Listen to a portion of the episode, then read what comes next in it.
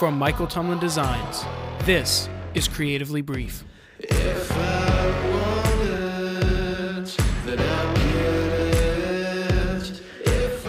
Hello, everyone, and welcome to episode 19 of Creatively Brief, a podcast for creatives by creatives.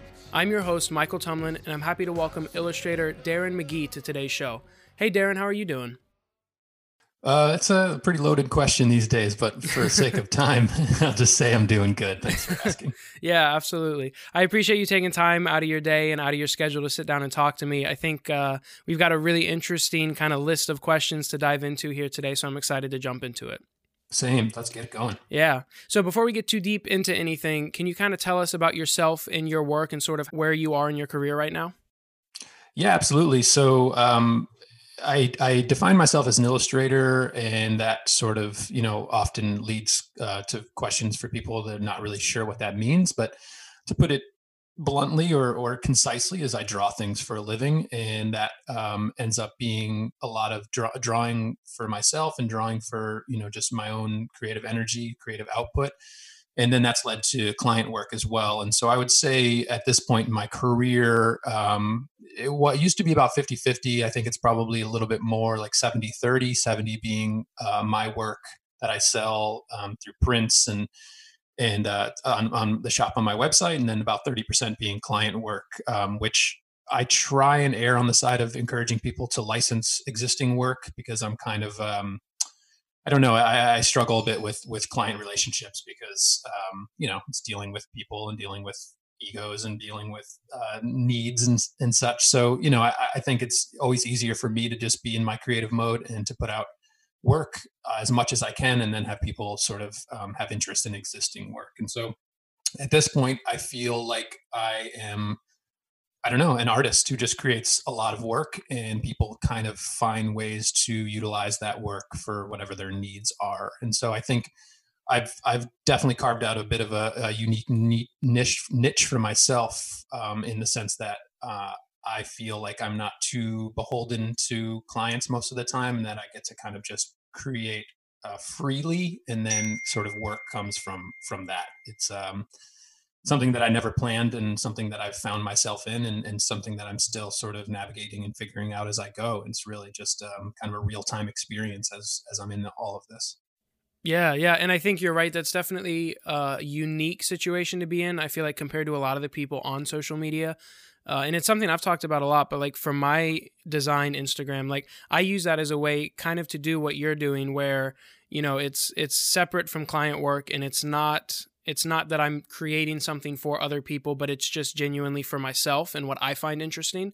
And I think anytime that you can get yourself in a position where you're creating and kind of making a career out of, you know, making the art that you want to make, I think that's incredible. So big congrats on that because I'm still I'm still working on getting there. Um, and your work is awesome. It's really really cool.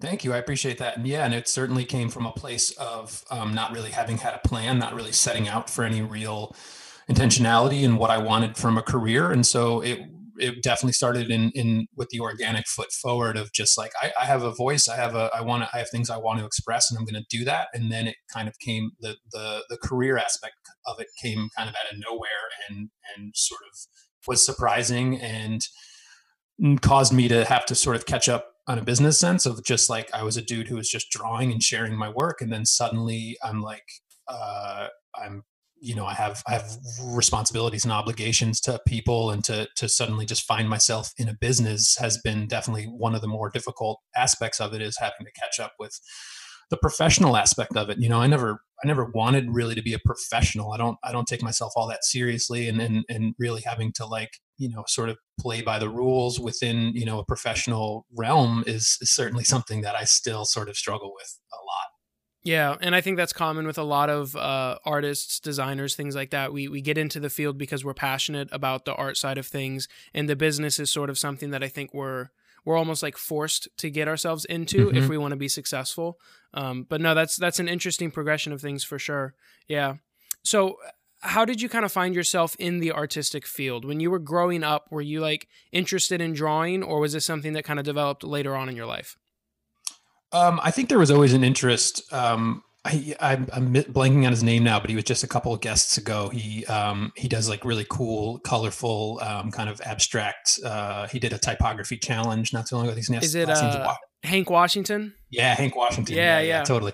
Well, I was he he was talking about the, to the same question of his brother, his older brother, being being the artist, and, and him kind of trying to like from him a bit, and uh, and I feel uh, definitely resonate with that. Where my brother, older, kind of you know someone I looked up to, drew really really well, and I, and you know I tried to emulate that, and and so I was always kind of in the background drawing a little bit, drawing for you know never really at all taking it seriously and thinking that it could ever ever be anything that I would make a living from.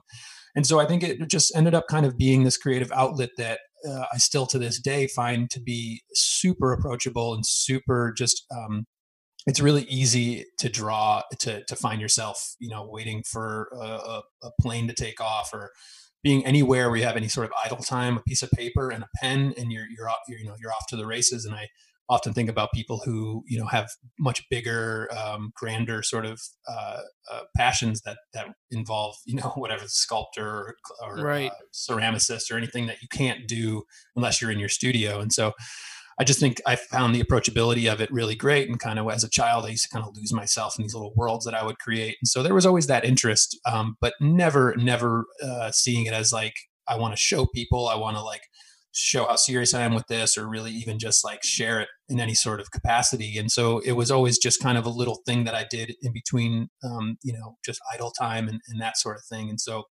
I think it wasn't until just a couple of years ago that I actually kind of had a little bit more awareness around it and was like, I want to sort of see where I can take this. And even then, in the early stages, I, it never, it just really like, it never crossed my mind that I could make a living doing this. It wasn't until I was starting to make a living that I was like, oh my God, I can make a living doing this. So there was never really a plan or any sort of foresight or anything really that led me to this. It just, I sort of felt like I woke up one day and I was a professional illustrator, illustrator, and it's still very, it's shocking to me for sure. Yeah.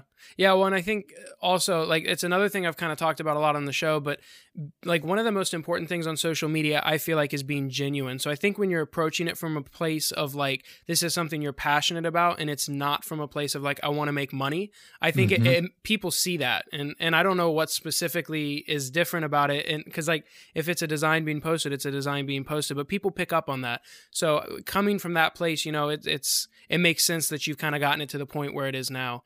Yeah, and I think just on that point of, of sort of like being um, being a part of your art, and I think social media has allowed me to do that. Where you know, uh, 20 years ago, if I was creating illustrations, and first of all, there'd be nowhere to share them on a grand scale, such as as Instagram. Right. And then it really kind of, if it ended up, if my work ended up wherever, hanging in a coffee shop or in a gallery or something like that, it's really like you said, people kind of walk up and take in the art and that's kind of it and they don't have any impression of who created it and what they were going through or anything like that. And with instagram i always feel like you know there's a large part of it is obviously the visual the image i create and then you know a substantial amount of it is the kind of the, the almost i don't really call it artist statement but whatever i'm going through at the time i have a tendency to kind of share and be as vulnerable as possible and even whether or not if it's connected to the art directly it's just a chance to kind of just check in with people and really just kind of share what I'm going through in hopes that, you know, other people can resonate with it and, and sort of see the human element to it. And, and I think that that's part of my success is, is the fact that I'm really, really open, almost to a fault sometimes and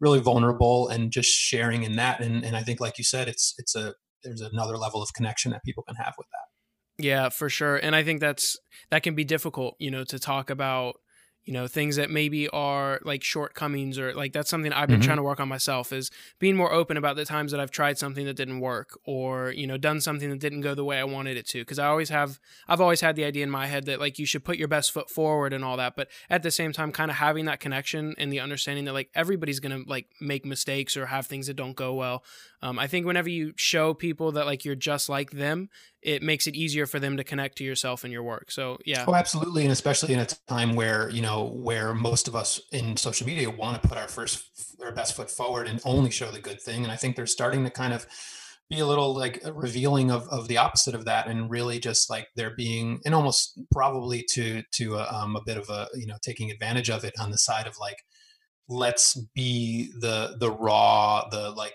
you know no makeup let's show like you know and it's shocking for someone to like oh my god that she didn't have makeup on or he was right. shaved or whatever just sort of like i think that there's always been that appeal and i think we kind of went too far to one side of like the perfection side and now i think it's kind of coming back to the middle of just like yeah man we're all we're all imperfect and i think that there's there's something let's let's see the value in that. Yeah. Yeah definitely absolutely. So did you go to college for any type of art or anything like that or as far as kind of the stuff that you're putting out now on your instagram is that more are you more self-taught in that respect yeah no college of no any college. kind no okay, nothing cool. you know um, out of high school it was kind of like right into the world like really like never thinking um, on a higher education scale or, or, career or anything like that. It wasn't really um, wasn't really an option, or I didn't really see it as an option. It certainly scared the hell out of me. The idea in high school of being like, I have to choose the thing that I'm going to do. Like I have to go. Especially the money thing was always really scary to me. Yeah. Like the idea of being in debt was just like horrifying at such a young age too. Before I had any experience with money, it was like the idea of like imprisoning yourself with that debt and so I just kind of just wrote it off completely and kind of went on with my life and started very early on. Uh, I mean, I'd been working since like 16 and just kind of continued with that and didn't really do anything special and never really did anything that I ever really felt proud of.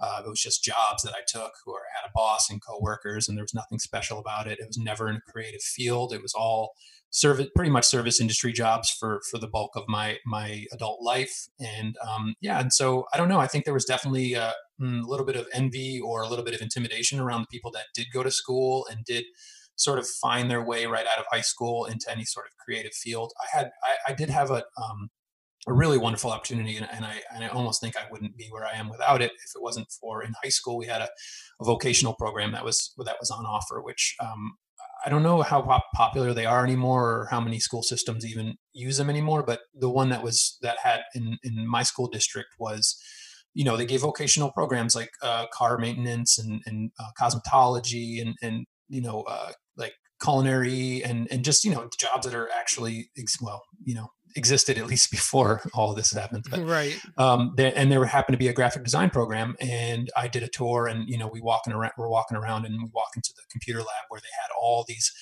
brand new G4 uh, Macs with the blue, the awful like baby blue plastic on the side, and but you know, it just looks so cool, and and it to me, it was like I've always been very expressive in in just needing an outlet or needing somewhere to sort of like hone that uh, that that creative energy. And so I took that for my junior and senior year in high school and learned the very basics of Illustrator and Photoshop and was able to have projects that, you know, sort of uh, demanded some some creativity and and in a you know in a in a more of a structured sense. And I did really really well. I was one of the highest graded students in the class and I was really really proud of that. But then that was kind of it. That that like that never carried on. That never really sparked that idea of like maybe I should go to school for this. And so yeah it wasn't until um, just a couple of years ago where uh, I just got tired of doing what I was doing and, and really kind of just sunk in and, and made a commitment to myself that I would really kind of take this a little more seriously. Yeah, that's that's really awesome, and that's a really similar kind of like pathway into it uh, for me in in the high school sense. So I actually mm-hmm. my first graphic design class was in middle school. Um, wow. Yeah, and it was like it was using like GIMP, so it wasn't like Adobe mm-hmm. anything. Um, but you know, you'd like cut out palm trees and stuff like that. Um, and that was just like I remember being in that class and thinking like this is pretty fun, but like I didn't think anything of it. Then I got to high school, and I was actually uh, it was my freshman year in high school that I took a graphic design class that was in the Adobe Suite, and that was the last year they offered that class.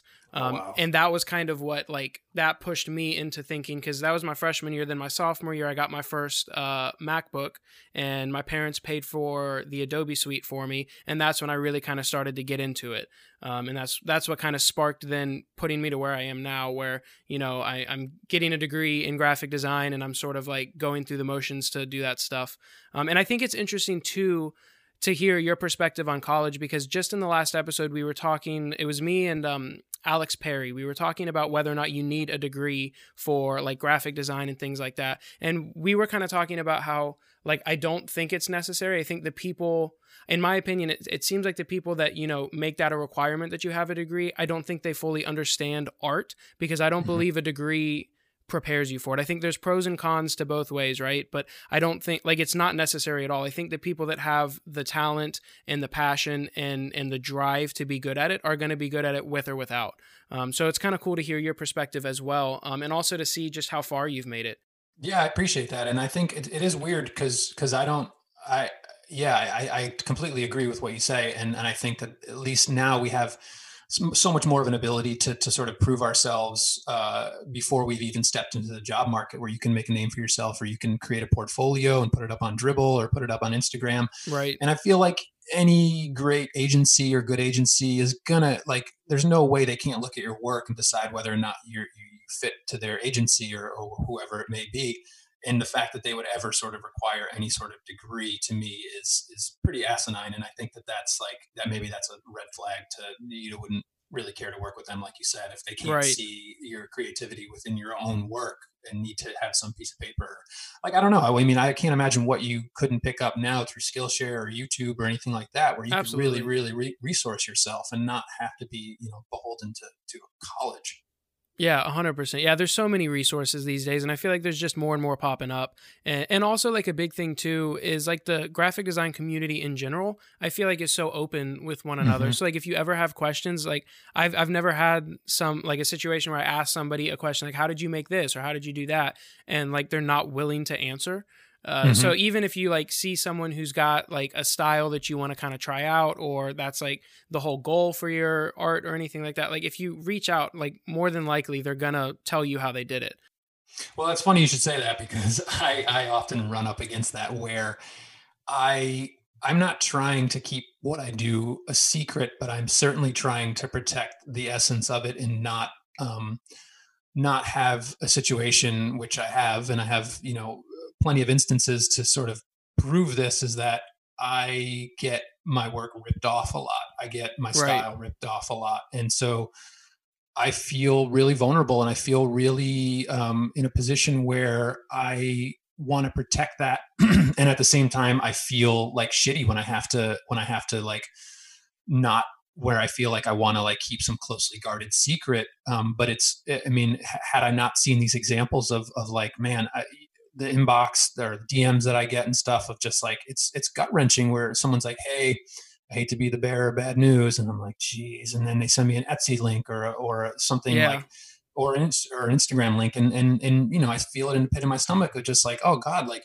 that's that hurts and that that feels really shitty. And and I and I think that that's not of course not everybody that's reaching out to to to sort of learn more about you know uh, Photoshop or Illustrator wants to just like rip me off. But there's enough instances of that that sort of like raised raised my kind of protection level of like feeling like I'm not so like open to sharing with people as much as I would be had I not you know feel felt like it was a bit of a threat. And it's you know it's my own sort of like neuroses and my own fear. Like I, I, I often struggle with the idea that I don't have enough trust that I'd be okay if everybody had you know access to to create work in the look that I do because I'm do, still doing it originally and I'm still doing it authentically and that anybody that comes after that you know doesn't stand as good of a chance. You know it's just like it's a whole thing and it's it's definitely like complicated and it brings me into a weird place a lot around my work and and I don't know. It's it sucks to feel like I have to be protective, and I don't want to feel that way. But it's there's definitely enough instances of of you know that, that being the case that feel like uh, yeah, I just feel vulnerable a lot. Yeah. Well, and I think so. I I definitely agree with you. Like I'm the same way. I don't. I guess the the difference, right, is when I think about it, I think of people that are interested for the sake of expanding maybe their abilities, maybe if there's like a technique, um, and then you know, like kind of making it their own. But I totally agree. Like if somebody's just like blatantly ripping off your style, and then especially if they're like selling it and not just using it as like like hey look i was trying to like do something cool maybe that's in the style of this guy. Um, and i'm the same way like if i ever have something that's sort of like really really inspired by a specific artist even if it doesn't really look like their work i always give them credit because i don't ever want to be the one that's ripping someone off. Um, so that's i think great. you're right. There's like a balance between the two that like i always like to be open but at the same time yeah if somebody's like like ripping off my style like over and over again and kind of building their entire you know art portfolio based on like my style or like your style like there's definitely a problem with that for sure Yeah, and I think there's a I think there's a definitely a, a definitive um, delineation between being uh, inspired and being rip, ripping somebody off. Is is to me inspiration is I saw your work and it led me to create this and to put those two side to side if they're completely different that's that's inspiration like i right. i often go through when I'm, you know, feeling bereft of ideas or, or creation, I just, I just very quickly just flip through Pinterest, just like, mm-hmm. I mean, I'm barely looking at anything. And I'm just like kind of letting it just softly hit my eyes. And I hit, and, and then I go, and then I go right into Illustrator and I'm like, okay, I saw a line or I saw something that just sparked this. And there's no way you could take what I did and go back to Pinterest and be like, that, that's where that's where that came from. It's just like it's inspiration. It's inspired me to like it just basically like starts the engine of of you, you starts your own engine. It shouldn't like drive down the same road. It's just like right. it should go, kind of go, go, off and say like, well, that got me going. That got me excited, and now I'm going to pour my own energy into this. So, yeah, it's it's tough for sure. And and I think there's also an issue with um, I don't know. There's like a lot of you know young kids out there that want to you know they're they're I think the level of, of competition and the level of like you know feeling inadequate in this world is is immense. And so people are just wanting to kind of stand out and they're the old ways of kind of pouring over your work in your studio and and you know maybe it never sees the light of day that's over with now. I mean you can you create something and you post it immediately and you're going to get instant feedback. And i know you you spoke on your first episode about the kind of that that feeling of how it can feel really shitty if you don't receive the right feedback or, right. or enough feedback or enough praise that yeah, it's tough. It's it's a it's definitely a beast that we're all like navigating together, and it's it's really scary at times. Yeah. So that kind of brings up another topic too that uh, it just popped into my head, but uh, you know, Instagram announced a while back they were going to start removing likes, and I mm-hmm. remember when that came out, I was a little bit like, like I, I understood the point of it, but I was like, I don't feel like that would realistically help. Um, I don't know if they've done that on your account because I have a couple accounts and like it, they haven't removed likes on all of them, but on my main design account they have. And so like I was skeptical when that happened, but I've actually found that you know not seeing the likes immediately has helped me kind of let go of that sort of pressure. Um, I feel like I'm because now I have to take that extra step of tapping into the insights to find out how many people have liked it. And I find myself a lot of times just not doing that. Um, but I don't know if you've, I don't know if they did that on your account, if you've had any experience with that or if it's helped you at all.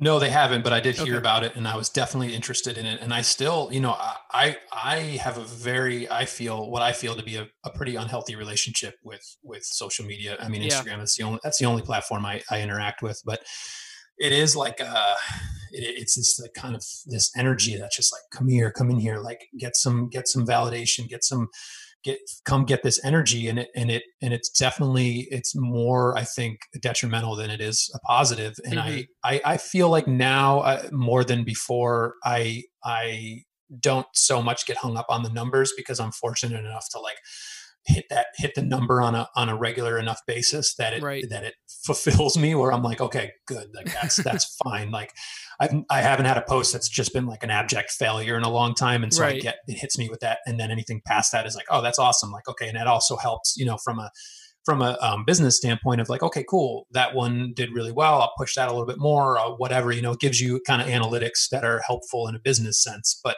when it's purely like if you're not running a business and you're just wanting to share your work and you're and you're seeing the number isn't high enough like god damn that's not going to help you move to the next thing and feel really motivated to create the next thing and so right. I don't think I, I, I would love to see if they could push that that no likes thing a little bit further. And I know they're kind of testing it out in different markets and stuff like that. I, I honestly had a consideration, and I probably won't do it just because it's such a big part of my business and it's an un, it's sort of like a necessary thing to have. But I I was thinking about just going turning off comments on everything and then I don't need to sort of engage in these the way that I often do. I sort of find my way like, you know, I'll get let's say 20 comments and 19 of them are this is great, we love this and one of them is negative or trying to like goad me into something or, right. or to troll or whatever it is and i focus my energy on that one comment and i still cannot understand why i do that but i do that and it and it it's I, I don't like it about myself and I, yeah. and I don't have enough control to just like leave it alone. And then I get into, you know, get into this thing and, and it becomes this weird thing where like I'm the creator, but then once I post the image, then I'm suddenly the, the, the social media manager and the, and the, the,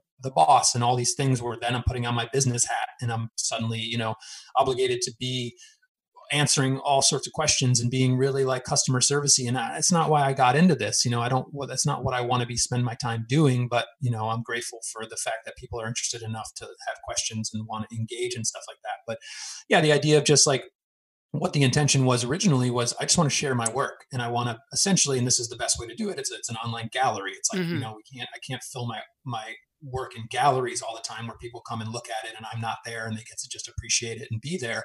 But really like that that's what I would love for it to just be something that people see and if they want to buy a print or want to whatever like it, it just yeah goes into these weird territories where it just ends up being this sort of like this validate validation measuring system and it's it's really unhealthy. Yeah, and, and, I think also because it's accessible to so many people, and and you kind of touched on, uh, you know, younger artists or designers, and I think that's also a dangerous place to be for that when you're impressionable and you're still trying to find your style, and it's something that uh, I think really through this podcast I've kind of realized, but you know, I, I've kind of come up with this sort of mantra in my head that we need to make sure that we're not designing or creating pieces of art for algorithms, but we need to create it for people, and we need to create it because we're passionate about it. And and falling into the trap of designing for likes and for engagement is easy. And you know, I've done it myself. I I did an experiment, which again I think was in the first episode. I talked about it. Um, you know, where I posted for 30 days straight, and like that was a lot of work to get those designs made, and then I remember looking at the end of it all and like I had no growth at all, and it was like it was really discouraging.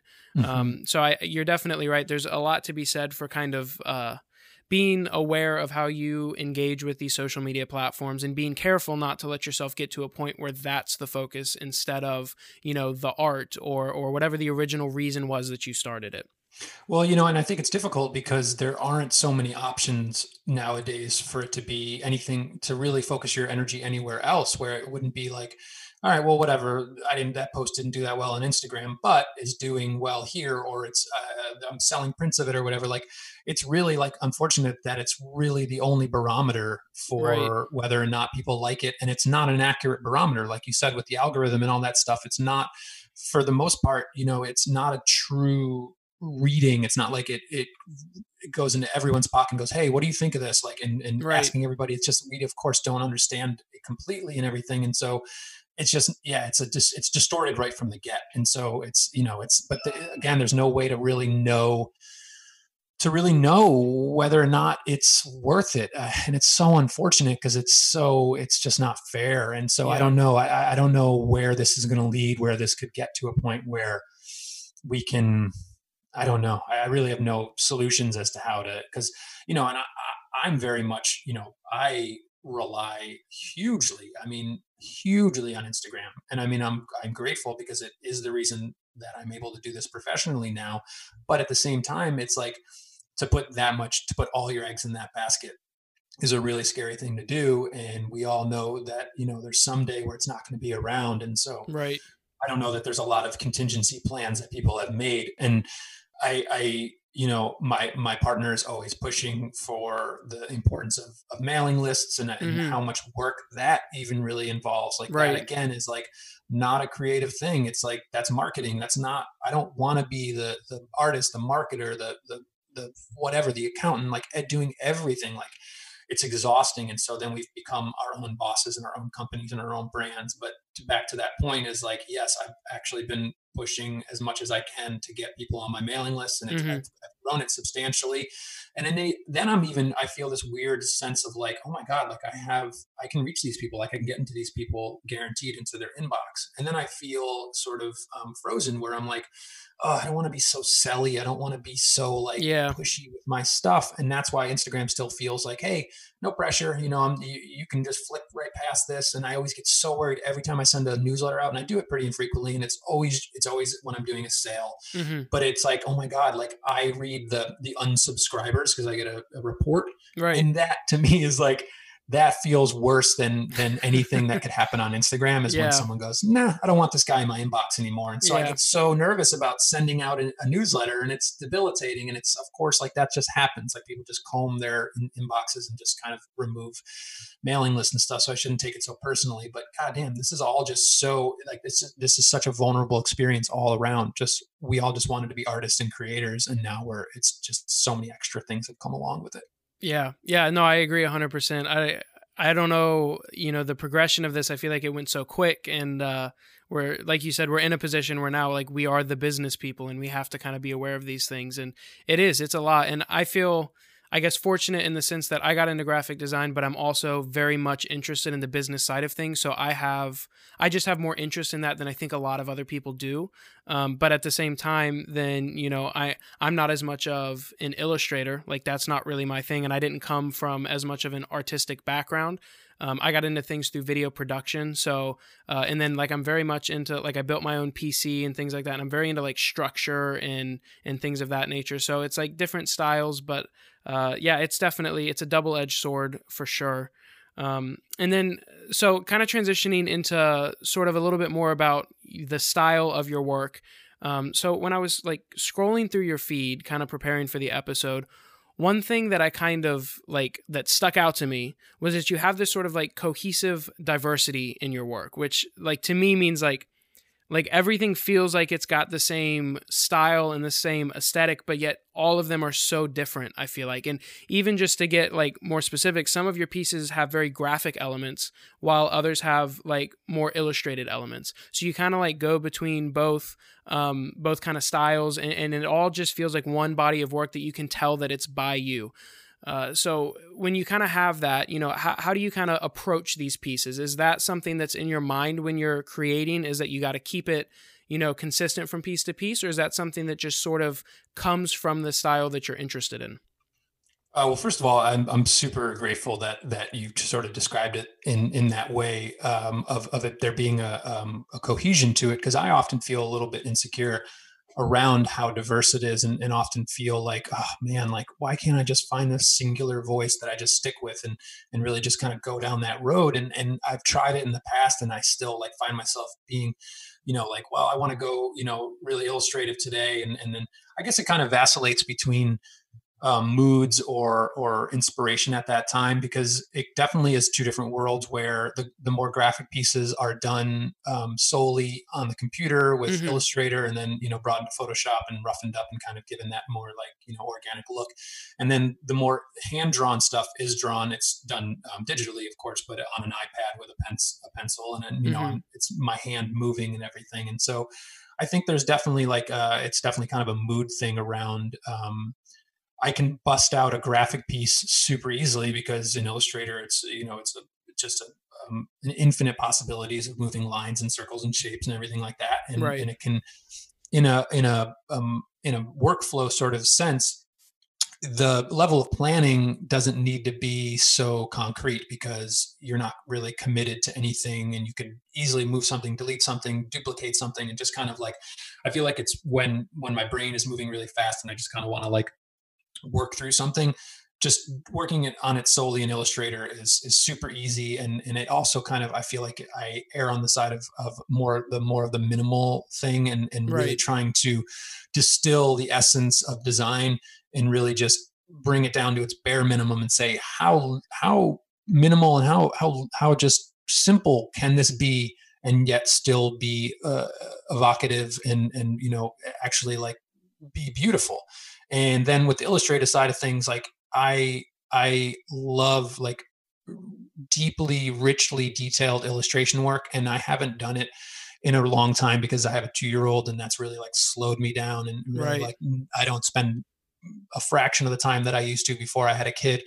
drawing and really just pouring myself into one illustration and so then I think it's just kind of like, all right, well, I'm going to spend a little bit more time. I want to feel the like this kind of build and, and get more detailed and everything like that. So I think that kind of to answer your question, it's just like a sort of a mood thing of like, do I really I want to go simple? And I, I also kind of like did this thing to myself many years ago where I, I sort of um, birthed this compulsive nature of creating where when you said on, on the first episode where you set yourself up on a challenge to do something mm-hmm. post something every day for 30 days yeah i've been doing that for years now and i'm honestly i'm quite exhausted by it but i've also kind of gotten myself in this position where i feel somehow obligated to post something every day and i also am deeply fearful of the algorithm leaving me behind and all these kind of insecurities that are around the fact that my business is propped up by a by a fucking company that Facebook owns. And yeah. so I just want to always play by the rules and really like never feel like I'm gonna like fall out of this. And and I've shared that on on a post. People are like, just take a break, and I'm like, I want to, but I have this kind of need to just like put thing put things out there and be really really regular with it, and just make sure that that it's not like it wasn't my fault that that I've engagement has fallen off. Like I've done all I can to do that and everything. And so it just ends up being like in my in my office, I'm switching between being on my computer or sitting in my chair and just kind of you know sketching on my ipad and stuff. So it's definitely kind of just vacillates between between the two. And um again just to say thank you for for finding like you know something in within that diversity and and um, not seeing like because sometimes i look at my feed you know from the feed view and i'm like god damn it like it's so it's too many things. It's, it's all over the place. And so it's nice to hear the contrary. Yeah yeah absolutely. And i also think it's interesting that you talk about sort of uh, your approach to it being that it, when you're doing this sort of minimal approach to your more graphic pieces that you're trying to make it as simple as possible but still kind of hold that meaning because my design work is like literally the same thing uh, but i feel like they're like two incredibly different styles too. So it's really interesting to kind of see how different our work is but with sort of that same underlying goal. That's that's really interesting. And so then to that end how do you describe your style to others? Like if somebody asks you sort of what your style is, especially since you have kind of the more illustration pieces and then the more graphic pieces, how do you explain it to others? Yeah, it's it's really hard, and I definitely don't have a super good elevator pitch as to what it is. I I the I kind of jokingly, but you know, semi seriously refer to my work as neo psychedelic, and I think that at least is is inspired by my my you know history of using psychedelics in my life yeah. and also feeling like there's some element of kind of the mystery of the awe of the reverence of, of, of existence and, and really just kind of trying to distill that in a look and it's really hard i think for any artist to try and like describe what they do especially in a visual medium to, to try and put it into words is definitely going to tarnish it a bit and so i think um, I don't really have a good answer. I certainly, you know, why I kind of take reflections from other people, how they describe my work. And, you know, obviously there's like a vintage look to it. There's a, right.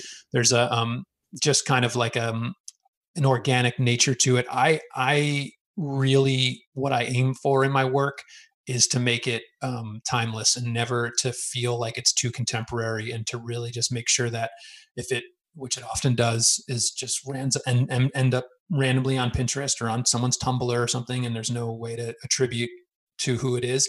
That oftentimes people are like, "Oh, I thought that was like a you know a vintage piece or something like that," and that right. that makes me feel great. Like I, that's exactly what I'm aiming for. Like I love old things. I love. Um, I mean, I absolutely love like the cleanness. Like a lot of designers, um, in seeing design, design trends within you know within kind of vector art I love it. I think it's beautiful, but I certainly love um, being able to have that kind of um, tricking people into thinking that it's something much older than it actually is. Right, right.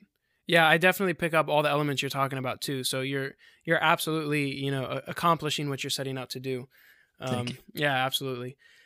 So then, also like what what have been the biggest influences on your style? Because it is a very like you said it's kind of got that vintage feel and and i think it's interesting I, I, keep saying it but like that that difference between the illustration and graphic style i feel like people typically are only in one or the other. I don't see a lot of people kind of doing a little bit of both. So what have been sort of the biggest influences on your on your style and your work? Yeah well i think definitely um probably wh- how I've ended up on that sort of that that kind of like balance between illustration and graphic design is that I feel like you know i'm not a classically trained graphic designer I, right. I, I, don't i don't even really like i really don't even like being referred to as a graphic designer because it it sort of to me at least it denotes that i have a level of competence and a level of, of professionalism that i don't actually have and so oftentimes people will you know reach out for for uh, branding or for logo work and stuff that all falls in falls well within the graphic design side of things. And i'll i'll reply back with i'm not a graphic designer. Reach out to you know to other you know gives give some people that i'm fans of and stuff. But right. I don't feel like um that to me is like isn't really um uh, title that I want to hold up because because it then it and it also kind of pigeonholes you I think a bit more. And so I think being more on the illustrator side of things is that it allows me that freedom to really just kind of um, be more creative and, and be less of a technician and be less of someone who who gets a job and who who has to is beholden to the client's needs and all these sort of things. And so just kind of being on the side of, of illustration feels a bit more freeing to me yeah, yeah, very cool. That's an interesting perspective on it as well. Um, you know, just kind of seeing the differences between the two. I've never thought about it in that sense, but I absolutely see what you're saying for sure. And I think also with with graphic design, it's um, between between being a, again just kind of bogged down in terminology here, but I think if anything, I would uh, I would be okay with the with the term graphic artist versus graphic designer because right. to me, a graphic designer is um, it kind of you you would walk into the graphic designer's office and say i need a i need a, a daisy uh, amongst the ocean just giving you all these elements and then they're kind of just delivering it for the client where i think a graphic artist is like i came to you specifically because i love what you do and i love your style and i love your look. And i think that and there's been you know there's obviously a lot of graphic designers or graphic artists out there that that have a very defined look and can create create for the client's needs, but you can still look at it and be like, that's that's so and so's. Right. I know that. But then I think for the most part, and especially for of course young and, and people who are just getting into the industry, and you know, you got to pay your dues and and you know set yourself apart. But for the most part, it's just like you end up becoming a technician and then you're just delivering things exactly the way the client wanted without any real artistic voice or, or originality within that and that's somewhere i managed to avoid and i'm grateful for because i know that that's really soul sucking and i've had friends who've worked in design agencies and stuff and they don't feel they're not they're not they're not they're not speaking their voice. They're just they're a guy who knows how to use illustrator or photoshop and that's kind of it. Right. Yeah. And, and so then, kind of to that end as well, you have an Instagram TV video kind of talking about finding your passion, and and so you say that it's like up to up to us as individuals to find what we want to pursue. Um, so like one thing that I was kind of wondering is like you talked about sort of how you found your passion, but what would be your advice if somebody is looking at this saying, you know, maybe they're getting out of college or maybe they're just starting their career out of high school and they're looking at sort of going into graphic design, but what they're really passionate about is maybe more of, you know, the art field, as you're saying, where it's more, you have more freedom. Um, what would be your advice to someone who kind of feels directionless or maybe like they can't make a business out of what they're truly passionate about right now? Yeah, you know, I, I ended up rewatching that IGTV uh, before before we started speaking because I wanted to to be up to date. I hadn't seen it in a while, and I I I don't know. I, I feel like it was it wasn't very helpful. I was I, I had some you know some uh, moment at when I when I recorded that where I think I sort of felt this gratitude towards um, recognizing and finally coming to a place after what was like 33 years of my life of being completely de- directionless and and finding this thing that I that I just wanted to sink my teeth into as much as possible and do all the time. And I think that that was kind of at the root of it was like I I got lucky enough for that that sort of life to kind of position myself into finding that thing that I really really like.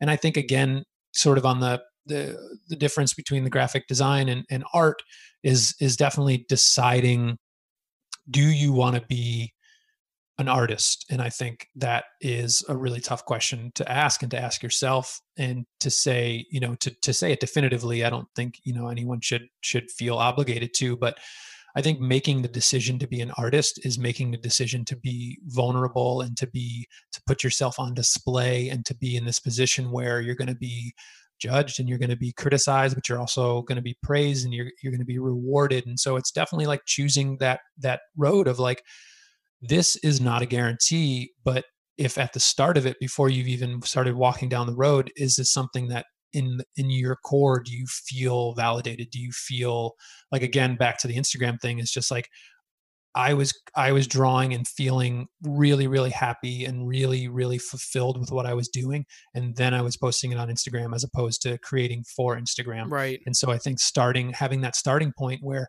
I wish we could all just like kind of erase these these systems that have been in place that have kind of like really I think like uh, tainted and, and distorted everything and, and just get back to where we're uh, we're in a position where we're not um, trying to impress other people and, and trying to to live up to some other people's standards. And i think that that's a place that we have kind of strayed away from is just like what makes you happy? What is the thing that you're getting joy from? And again it's it's impossible because I, I have a really good friend who who she just works you know jobs that that come her way and and she's she's really smart and, and creative and but she has zero idea with what she would want to do. I said you know if tomorrow you could just have your dream job what would it be? And she's like i don't know. And so again I, you know that igtv thing it's not helpful to say like just find your passion because right.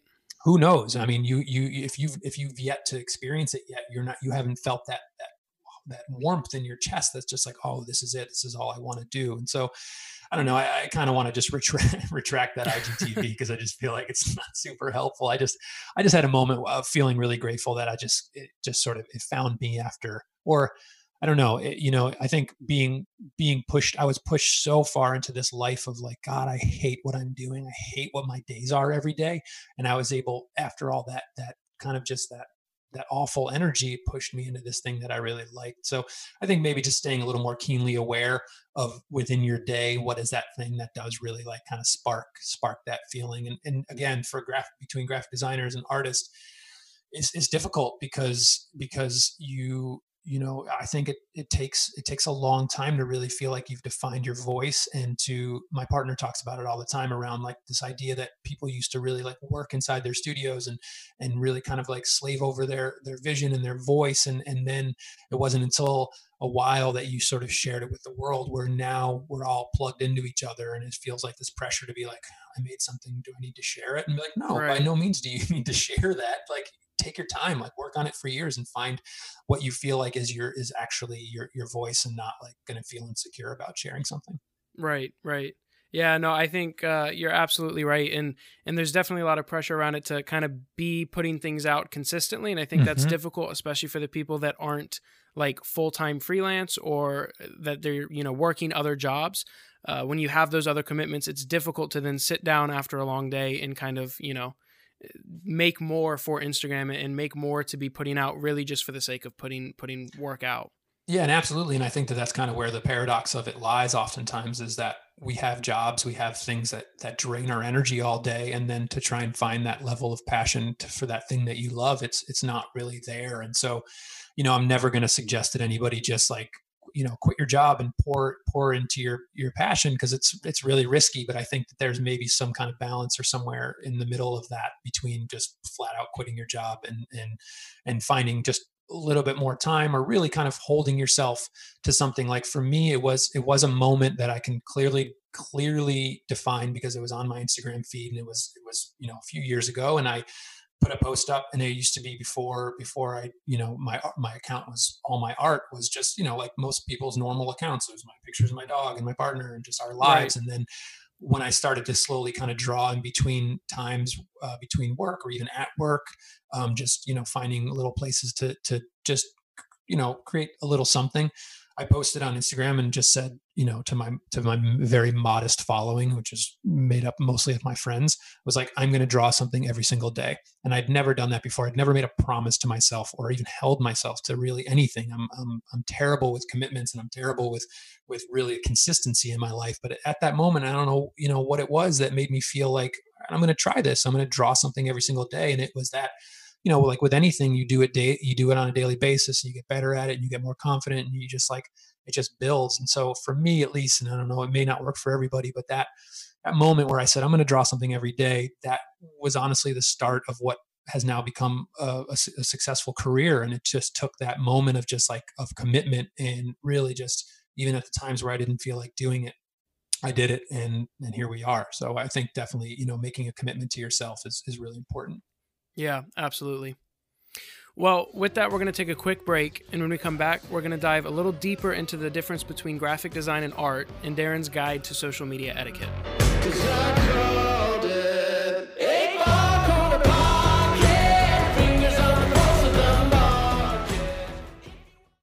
Are you a designer, videographer, or creative of any type? Then you need to be on Skillshare. Skillshare is an online learning platform with video courses created by professionals in their respective fields, giving you insight into how to take your skill to the next level. Whether you're learning a new hobby or pursuing a career, Skillshare has a class for you. With classes from creatives like Aaron Draplin and Roxane Gay, there's no limit to how much you can learn from Skillshare. You don't want to miss this opportunity. Sign up today with the link in the podcast notes to get two months for free and take your creativity to the next level.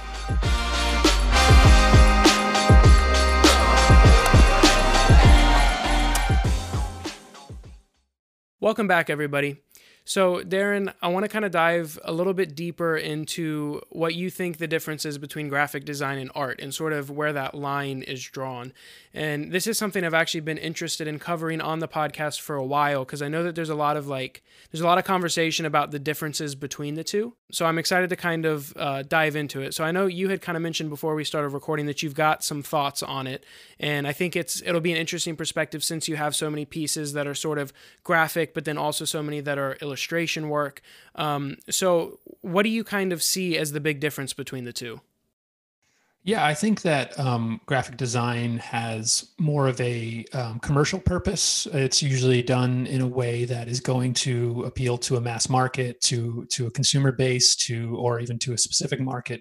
But it has to have sort of a, a broader appeal that is in a way boil down the essence of of the way things are arranged to be in uh, the most appealing sense and i think uh, the opposite on, on, the art side is it by no means has to be appealing to everybody. It doesn't have to be uh, this whitewashed thing that that you know we can find across marketing perspectives and all these things that really are just it, it's meant to be a bit more divisive a bit more just um, specific for whoever is feeling it. It's meant to, to to evoke conversation and all these things. And so to me i think that art is is sort of an expression of the soul and graphic design is you know it's funny I actually i wrote a, a note there's a book that i just picked up recently. It's pretty old but it's called design as art and it's by bruno munari i don't know if i'm mm-hmm. saying his name properly but he was a designer uh, an italian designer back in the day. He has this little paperback book um, that i just started reading recently but it has um, a definition of um, a designer, and I wrote it down here. A designer is a planner with an aesthetic sense. And so, again, I think that graphic design is something that's planned, has intention, has um, a purpose that is has an objective to it. And with art, there really isn't so much firm boundaries around it where uh, you can kind of just, I mean, quite literally some artists will just throw paint at a canvas and right. then try to attach a meaning to it or, or other people who who consume it are attaching a meaning to it where graphic design you know you have like a layout of a, of a label we read that we know you know hopefully the hierarchy of the type is set properly and it leads our eyes in the right place and all these things that that's very much the, the the designer's intention was to carry you through to give you the information in a clear concise way. And the splash of paint on a canvas is like that's up to you buddy. You can decide whatever you want this to right. Well, I think what's interesting about that too is uh, so you were kind of mentioning that in graphic design, you know, there's the hierarchy of things. And I think that some of that also makes its way into art as well. And sort of that, you know, the artist does have the intention of sort of producing something that invokes or evokes a specific emotion. Um, but yeah, sort of that you know it's not made for it's not made for others, even if it's supposed to sort of make you feel a certain way. That it's made as an expression of the artist and whatever it is they're trying to represent. Yeah, and again, back to the kind of the, the the relationship between an artist and a graphic designer, and a graphic designer and the client is that artists don't aren't aren't responsible for for you know conveying someone else's emotions and i think right. that that's where i feel really comfortable because i get really i get really insecure still after you know a few years of doing this where i get you know people want you know obviously they've they've seen my work and know what i can deliver and i still get like insecure because i'm like oh, man at the end of the day i have to make you happy now. I have to make right. you feel like i came up with something in my style that you really like but it's still but it's yours. And so that's why again why i push licensing so so much more because i say well you can attach meaning to this that you something i've seen already instead of us going back and forth and feeling like there's just we're not hitting it. And so yeah, again, like feeling like I, I'd like to identify as an artist more than a graphic designer is, is, is there's more freedom to it. Yeah. And I think to the point about licensing as well, not only is that like a way for you to let, like, I guess kind of take that client expectation out of it and let them, you know, purchase the rights to use it if they find meaning in it. But also, I think from a business perspective, having that sort of passive income and something that you know you kind of put out there and then it can just kind of fly and do its thing. Um, you know, I think that's a that's a, a smart tactic in any of this, and it's something that I've been looking into with my work as well to try to find ways to kind of do that so that it's not always that I have to be you know only doing client work in order to make money off my designs. Oh, and it's I mean it's it's completely exhausting to be in a place where you feel like you're responsible and you have to come up with something unique. And i mean the, the pressure of of to me personally, and this is of course, you know, years of, of my own upbringing and everything, but this this this uh, responsibility to make people happy or to impress people is is not a great uh, position to be in all the time, and it's really stressful. And there's deadlines and all these things that feel like the pressure that adds to that is going to compromise the the creativity of it. And so I think it's just kind of like it ends up starting to like it's a it's a relationship that feels kind of not toxic, but it feels a little bit less than um, clean right from the start because we both have expectations and nobody knows what this is going to end up being. And what if it's not the thing we wanted and all these things. And so, yeah, it's just, that's why I was also always really intimidated by the graphic design world because there's a level of like, not bullshitting, but a level of like convincing and, and really right. like, you know, presenting a, a, a, slide deck where you're like, and this is what we were thinking with this, and this is the, and I just like, it's just, it's too much for me. I just, I, I'd rather just like create stuff. And if people want it, great. Yeah. Well, and that also brings up it's sort of like uh, I know like my design professor would always say, uh, you know, look at the business majors and look at the confidence they walk around with, and then look at like how you guys walk around. Like pay attention to how you present yourself, which kind mm-hmm. of speaks to that point that uh, you know in design we're kind of expected to have our foot in the art world and also in the business world, and I, think it's important that we have that because there are designs that need to be functional. But that reminds me of uh, there's a designer, and I, this might be wrong. I want to say it was Paul. No, not Paul Rand. I'll look it up and I'll put it in the podcast notes. So if you're interested, uh, you know, look down there. Um, but there was some designer and he made he made logos. He's like really famous, and I should absolutely know his name. And um, but he used to charge. He would charge somebody like $100,000 for a logo, no questions asked. And he wouldn't budge.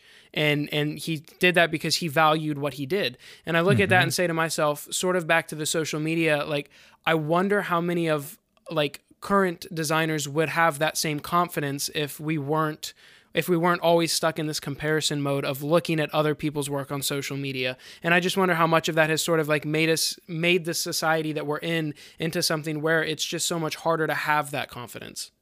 Oh, totally. Because you know you feel like you're in a position where you don't you don't have any leverage in that because you know there are other other other uh, designers and stuff that can be reached out to, and I think that kind of back to where I've kind of ended up is I'm more of an I've I'm in more of that position now where I can say you know I couldn't say oh, give me hundred thousand dollars and don't give me any feedback, but I'm certainly yeah. more in a position of of of saying like you came to me you trust me you, there's a reason that we're working together right now you have to like you like there are certainly more i feel like i have a little bit more of like a less budging uh, room and it feels really really good but still i don't want it to be so firm that they go well we don't like it and i go well i don't care and then right. that, that relationship's like soured because at the end of the day i just want i do want people to be happy and i would love for them to be like yes we love this but at the same time at the at the expense of me not liking it that's the worst feeling. And that's honestly why i don't i don't share a lot of my client work because it ends up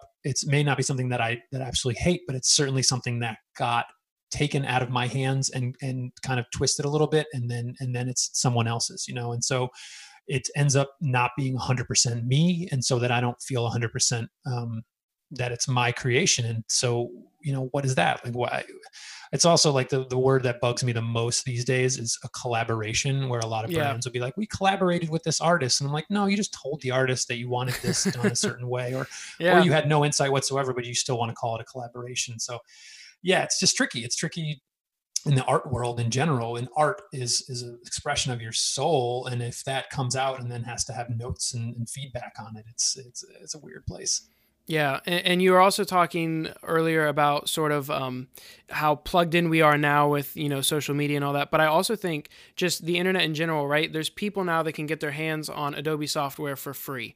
They can like get illegal versions of it and stuff. And I think what that also has led to is there's a lot of people that that they're they're not formally trained but they're also like not necessarily like they don't know like even the fundamentals of design right? And i think they're putting themselves out there and they're charging significantly less for the same job that like you or i would do but then like the people that are that are paying these people they're getting a lower quality logo but they don't know the difference because they're just not plugged into that world. And i think what's happening is with all those people that are now charging less it's it's devaluing what we do. So it's now harder for us to ask for as much money as what i think we're probably truly worth you know because there's a lot there's a lot to be said for whether it's graphic design or art but having something that you know accurately represents what the client wants you know uh, that's a that's difficult. And that takes a lot of training and that takes practice and it takes like just doing it. Um, and so I, I, think we're in this weird world as well where now things are beginning to get devalued in the art world and it makes it difficult for us to like charge what we should. And at the same time it's also getting more competitive. So it's like it's just this like cycle of devaluation Absolutely, one hundred percent. And there's and there's you know a number of sites that we could reference that that kind of I think perpetuate that. And also, I think that most of the time, um, often I've noticed uh, clients with whatever their project is, they put all their money, their budget, all their money at the front for for this and that, and then at the end of it, the last amount is is for the art and for the graphic elements right. of of what they're doing and so they're already coming in with like i only have this much money and and there i feel like there's a there's a sort of an a um, an expectation uh, that it, eh, yeah again just kind of to reiterate what you said people don't people aren't familiar with what this process is and right. and that it's being done in such an unprofessional way i mean for example and this drives me nuts there's a um, adobe you know of, of, of course i'm grateful for for their products and and you know i couldn't do it without them but there's they're kind of just they, they, sort of extend into a lot of things that I think are pretty superfluous and pointless. But they're I think it's called Adobe.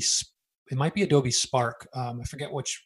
It's an app, and essentially people upload templates of designs yep. you could just you know fill in the text and, and whatever. And it's disgusting. It's like it's so cheap and it's so like it just looks so ugly. And one of my designs that that actually I, I, I own the copyright for. I'm trying to slowly like copyright my work and, and really you know have some protection behind it. But it's one of my images that somebody just you know obviously like tried to emulate and did a really really bad job of it. And now that's up on their their community board or whatever, and people can just pop in whatever words they want and and you know it, it's i guess people with any sort of keen eye will see like oh this is this is garbage like this is terrible design right. but then for the most part there aren't people that are familiar with that and so it doesn't almost doesn't matter to them or whatever and it's just like this this this sort of incessant need for content of just like we need more things to share we need more like just everything just there's just not enough there's enough space for just more and more content. And so then just stuff like that comes out and it just like you again like you said it just devalues everything. It devalues artists who do it for a living. It devalues the just the industry in, in general. And it's it's yeah it's a real shame Right. And, and, I think it's it's difficult because I can also see the flip side. Like I agree, I'm not I'm not a big fan of Spark and the idea that, you know, Adobe is here to make all these products for professionals and then they're almost like kind of undercutting us right there with that. Um, but at the same time I look at that and say like, you know, there are some people that like if you can't afford a graphic designer, like I also don't want to discourage them because like if they can't afford a designer but they're trying to make a go at a business idea they have i think it's also like it, it's good that they have those tools available. I think and I don't know, like I don't know how you solve that, but maybe it's just like an education as to maybe like the process of design and what good versus bad design is for more people. But I mean, you know, that that's not realistic to think that, but it I guess it's just like I can see both sides of it, you know what I mean? Yeah, I do know what you mean, absolutely. And I think that I think that again is just sort of the the really unique nature of the time that we live in where 50 years ago back in in let's say in like the, when when madison avenue had ad agencies with you know basically when mad men was around like right. there were that was that was mad men those the, that agency and the other agencies were representing um, big firms, you know, Exxon and Coca-Cola and all these companies that are just, you know, conglomerates, these huge companies that that of course have the budget and have the the the foresight to say we need, you know, we know what it costs and we need to spend this for this campaign. Right. And then fast forward to today where I can open my laptop, go on to Squarespace, set up a website, and uh, and for all intents and purposes, now I'm a business owner, and now right. I've created a business, and and then so you're you're already starting from a place where there isn't a lot of again, like you said, not a lot of education and a lot of just the freedom that it's that that's opened up to people. I think that's not without its that that's the bad the bad kind of element that's going to come out of that of just like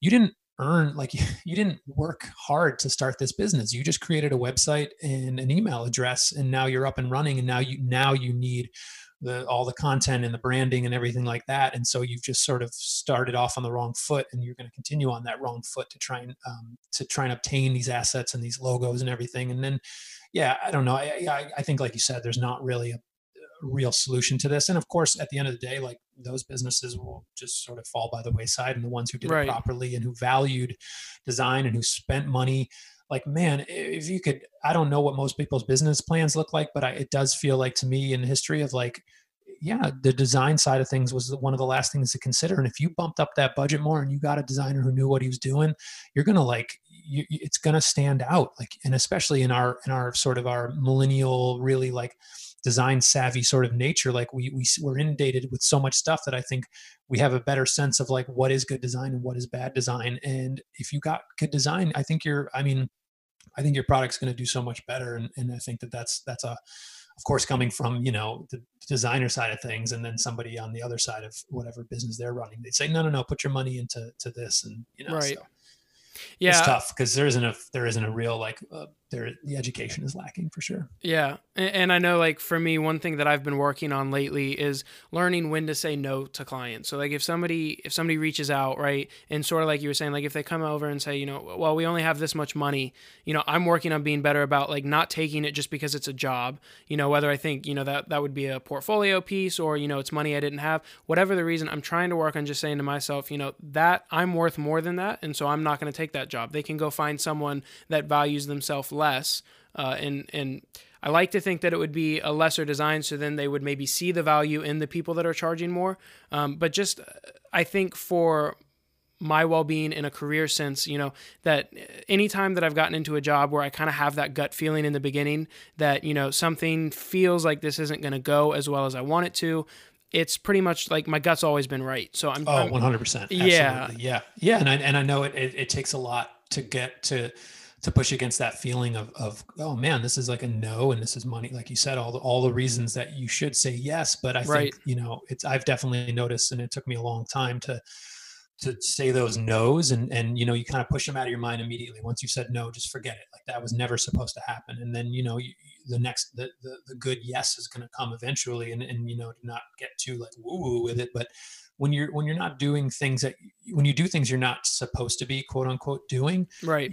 you're spending this time this this finite amount of time you have on this planet doing something you're not supposed to be doing. And i think you know of course it's so hard you know with being a being freelancer and, and being you know responsible for your own income it's a tough thing to do but you know trying to take it a little bit more energetically and just say like this this wasn't uh, this is not what i'm on the planet to be doing here to be designing a logo for your for your coffee shop that you know is terrible right, right, absolutely. I think one uh, really good resource too that um, being that you're like you like to stay more on the art, art side of it rather than graphic design. I'm not sure if you're familiar, but um, Chris Do and all of his videos, and uh, I talk about him all the time. But I think he's a great resource for creatives. And one of the videos that like it it just stuck out to me so much, right, is sort of talking about showing a business why you're worth more than what they want to offer you. So if they come to you asking for a logo, um, you know, you can like roughly quantify how long they're going to have the logo.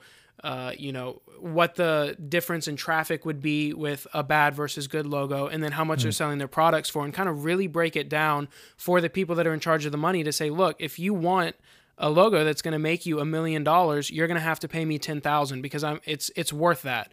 Um, wow, that's great. Isn't it? Right? Like, I remember I watched the video and it, it blew my mind. I was like, when I look at it that way, like, it's so much easier to show people why we're valuable. Um, and so I think kind of approaching things almost like stepping into that business realm of things, uh, obviously in a watered down sense because we're not business people, but um, kind of going in that route and kind of speaking their language, I think could go a long way as well in kind of showing the value of what it is we do.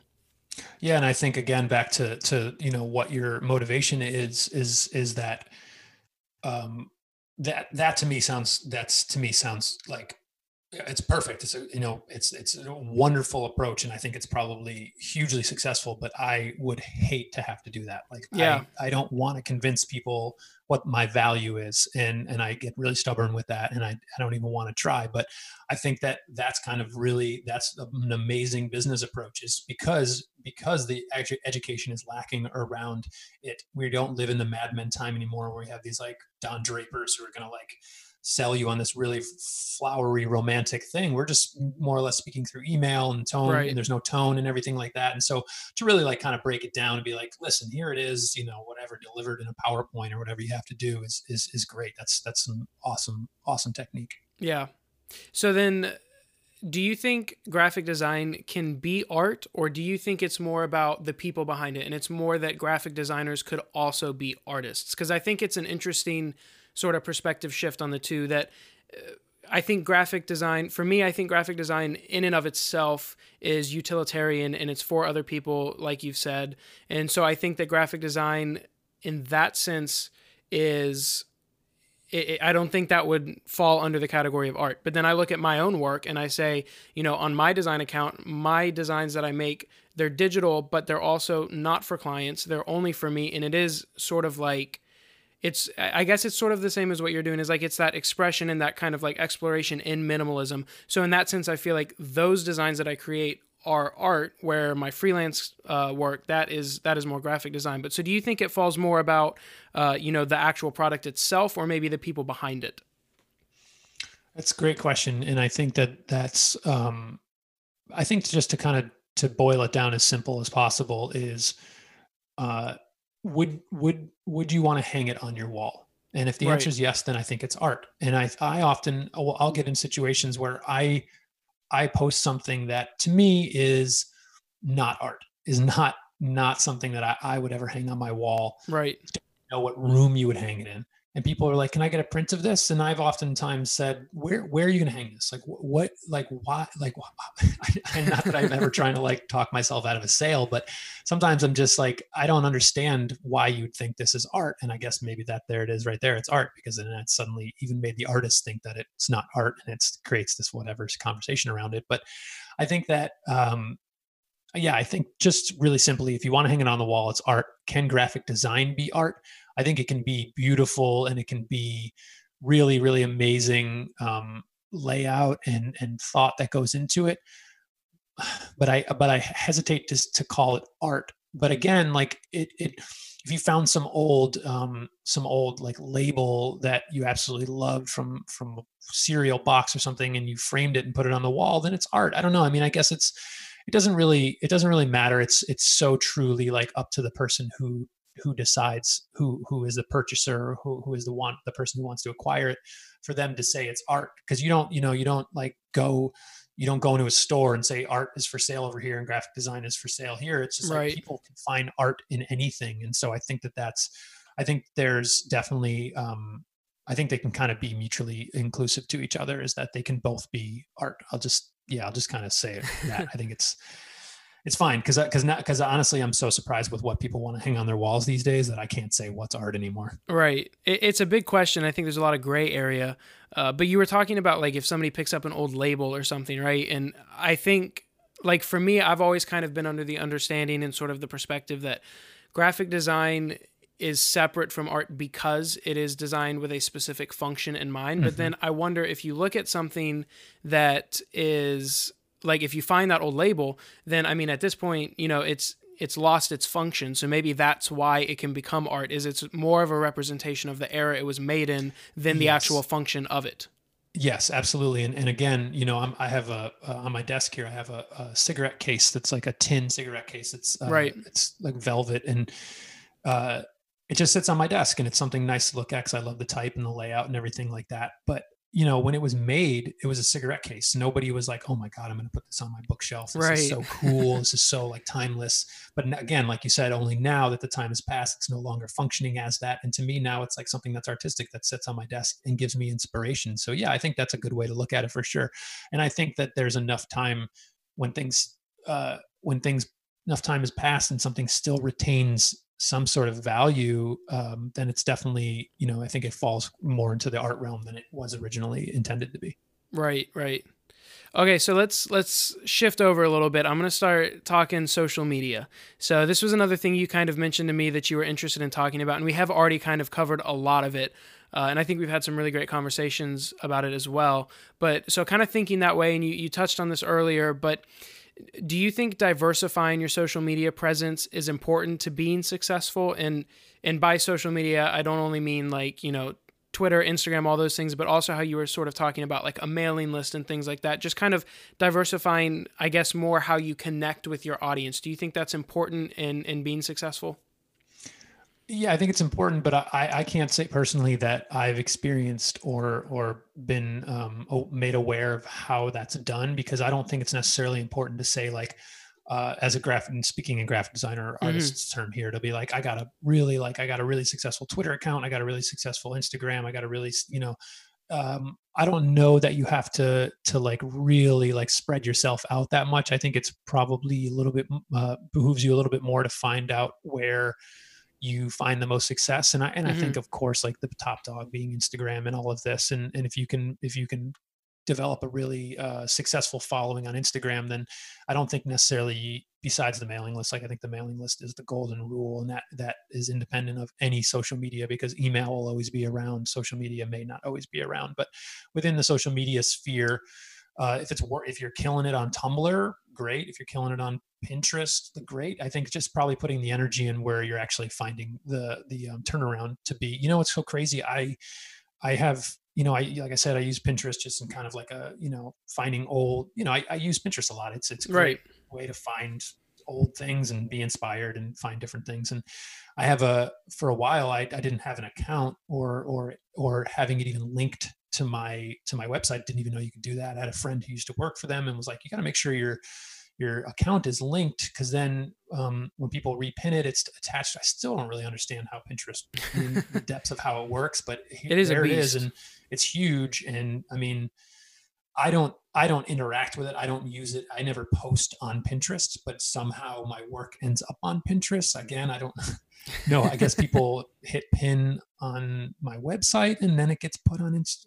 I don't understand. But anyway, I have I have my account linked to it and I, I get analytics for it. Right. And I look at them and I think, what the what the hell? Like I don't I don't understand how this behooves me. But then I go on Shopify on my site and I or on my on my website and and they give me analytics as like X percent of traffic was drawn through Pinterest. So so that's like a total passive way of advertising where people right. are just posting for me and then you know I'm, I'm, apparently i'm like doing well on pinterest i have no idea so yeah i don't know i guess to answer your question yeah it's just kind of just finding i think putting energy into to one thing instead of spreading it out is probably the best bet yeah yeah pinterest is uh it, it's a beast and it's completely different than anything else. So it's definitely um that's interesting though that you have you know uh that, that you're like getting that traffic just sort of organically completely uh that's really cool um, I've I found a couple of my designs on Pinterest from like way back when I was like I was working exclusively in Photoshop.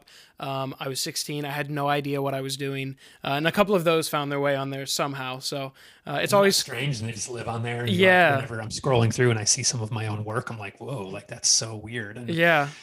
Yeah, and again, that's like the nature of, of, of content. Once it's out there, it's like it's not your property anymore, and and that definitely is something that kills me to this day. Yeah, I actually uh, that's interesting. You bring that up. I saw a thing a while back about how when you post your work on Instagram, you technically lose the right to it, and that somebody at one point had made um, they had made like a, a art installation that they put in a museum or a gallery or something like that and and the whole thing was made up of other people's Instagram pictures and apparently there was no protection against it and it was completely legal and they were selling pieces for like 500 or a thousand dollars each and like they all they did was pull it from Instagram. Oh god. And, and wow, I, I, I don't know how true that is. Like, you know, there's a lot of uh, people that just put this stuff out there to get the views and stuff. So it could totally be fake.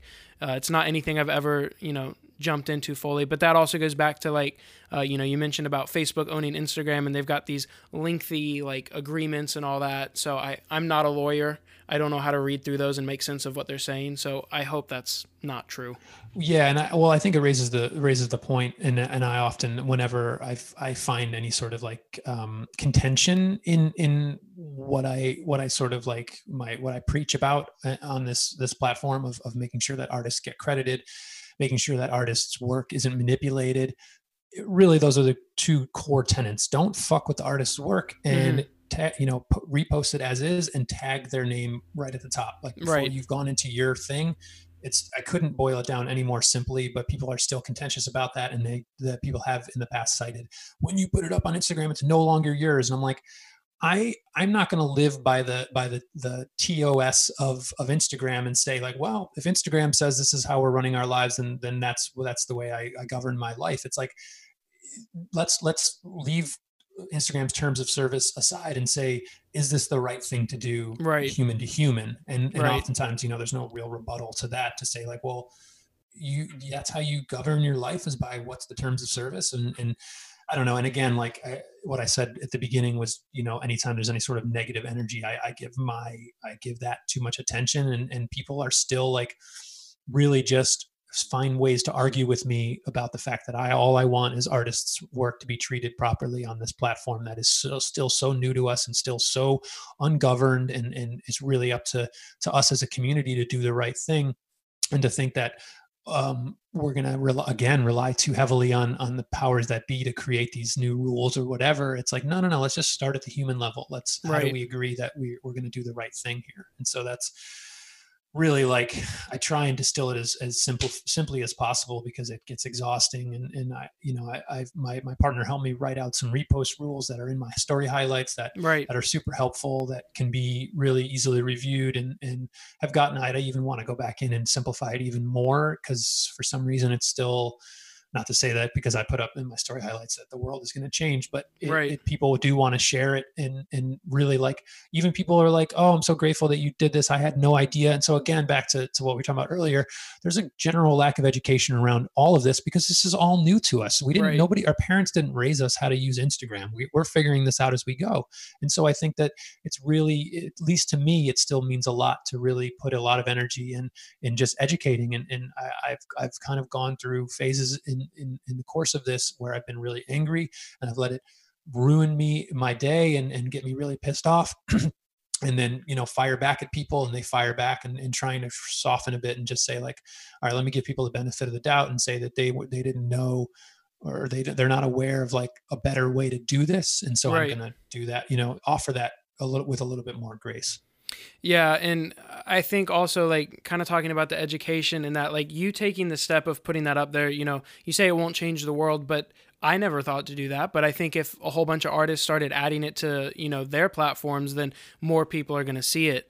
Um, and I also think like I, I don't believe that people overall have bad intentions. I think like you said, it's just it's they don't know. They don't know any better. Um, I think it's easy for us to look at it and like for me I know like like I look at it and I say I don't know how you don't understand why stealing this is bad. Right? Cuz yes, like you would never go to a mechanic and be like, "Hey, can you replace my entire engine for $5 cuz I don't have any more budget." You know what I mean? I know. I know. So- I can give you a ton of examples, like metaphors like that. that, Yeah. you know, could hopefully help help people understand my the situation here. Yeah, it's it's crazy, but uh, but I, I like that idea a lot, having the the repost rules and stuff. And I'm lucky enough, at least maybe I just haven't found the people that are posting my stuff without tagging it. But for the most part, I haven't had any big instances where people are you know stealing any of my work. They I, I typically get credit on it. Uh, mind you, I think that also comes with bigger audiences. I think you're more likely to have that happen then. Um, so yeah, it's uh it's all a double edged sword for sure. It is without a doubt, and I, and I try and keep it in perspective of thinking like, okay, at the end of the day, I'm still making a living, even when people are reposting my work or putting it on their business page to again to fill the square because we all just need to post something every day, and I'll just grab this person's, and so it's definitely it forces me to to really like say how much of this is affecting me, and and again, I give it I give it still give it too much energy even to this day, and I I you know it's whatever I'm still figuring it out, but I also just think it's the the the ease of it all and the and the mm-hmm.